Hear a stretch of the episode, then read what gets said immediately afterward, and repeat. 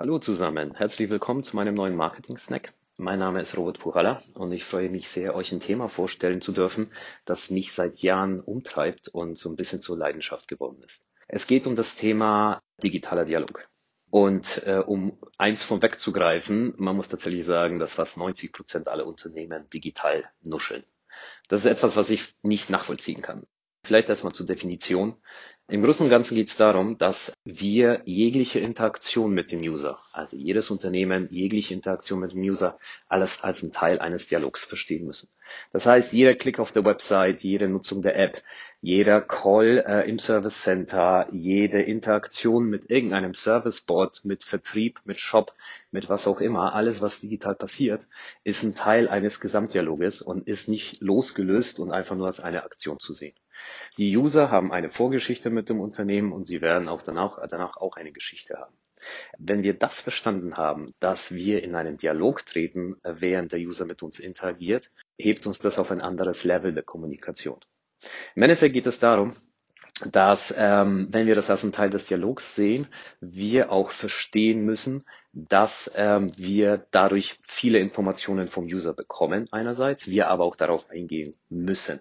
Wie es in einem echten Dialog auch ist, ein Dialog wird fortgeführt, die Argumente des anderen werden aufgegriffen, es wird weiter argumentiert, das Gespräch wird weiterentwickelt, man stellt Fragen seinem Gegenüber und so entsteht ein gemeinsamer Dialog.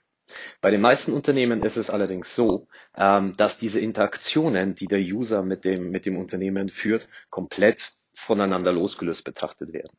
Teilweise noch schlimmer, weil intern zum Beispiel die Daten, die der User hinterlässt, wenn er auf eine Website klickt oder wenn er seinen Namen irgendwo hinterlässt, komplett losgelöst von anderen Abteilungen auch äh, gespeichert und dort auch gelagert werden. Das heißt, wenn wir es tatsächlich als einen Teil eines gesamten Dialogs sehen, müssen wir hier auch in einen Dialog treten. Und da hilft uns zum Beispiel die datenbasierte Kommunikation. Die datenbasierte Kommunikation wird zurzeit leider auch missverstanden, meiner persönlichen Meinung nach. Denn datenbasierte Kommunikation bzw. die Daten, die gewonnen werden, vor allem dazu genutzt werden, die richtigen Kampagnen auszuspielen. Das ist aber erst die, die Aktivierung des Users. Das heißt, ich stoße einen Dialog an, ich mache auf etwas aufmerksam und dann wird der User meistens fallen gelassen. Idealerweise noch ein bisschen geführt bis zum Kauf, weil dann hat er ja bezahlt. Und danach wird er innerhalb des Dialogs meiner persönlichen Meinung nach komplett fallen gelassen. Und das muss sich ändern. Denn die Daten ermöglichen es uns ja, wenn sie sauber in CRM eingepflegt sind, darauf zuzugreifen und zu sehen, wie der User sich verhalten hat, was er denn schon alles gemacht hat mit mir als Unternehmen.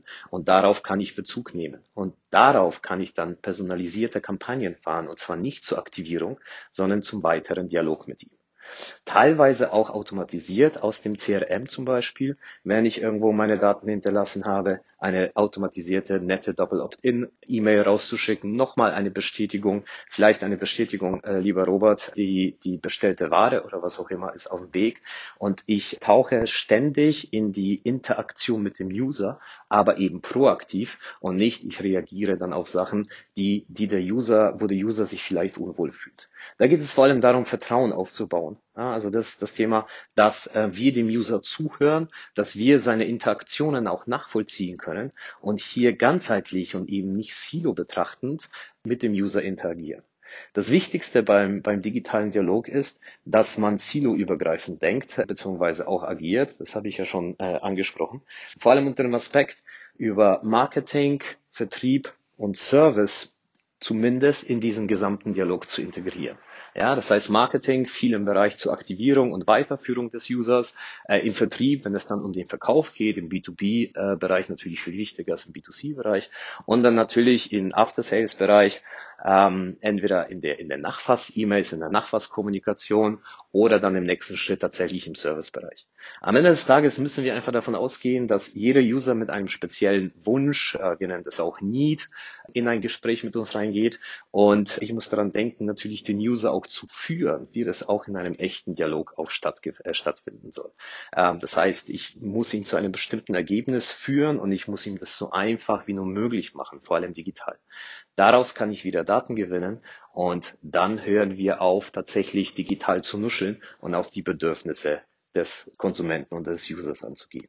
Vielleicht hören wir auf, dem User immer diesen Endboss aus dem Gaming-Bereich vorzusetzen, sondern führen wir ihn wie in einem Spiel, wie zum Beispiel bei Super Mario, dass er intuitiv Schritt für Schritt immer mehr mit uns interagiert und wir dann seine Wünsche erfüllen können, sodass wir einen loyalen und zufriedenen Kunden und User haben. Vielen Dank.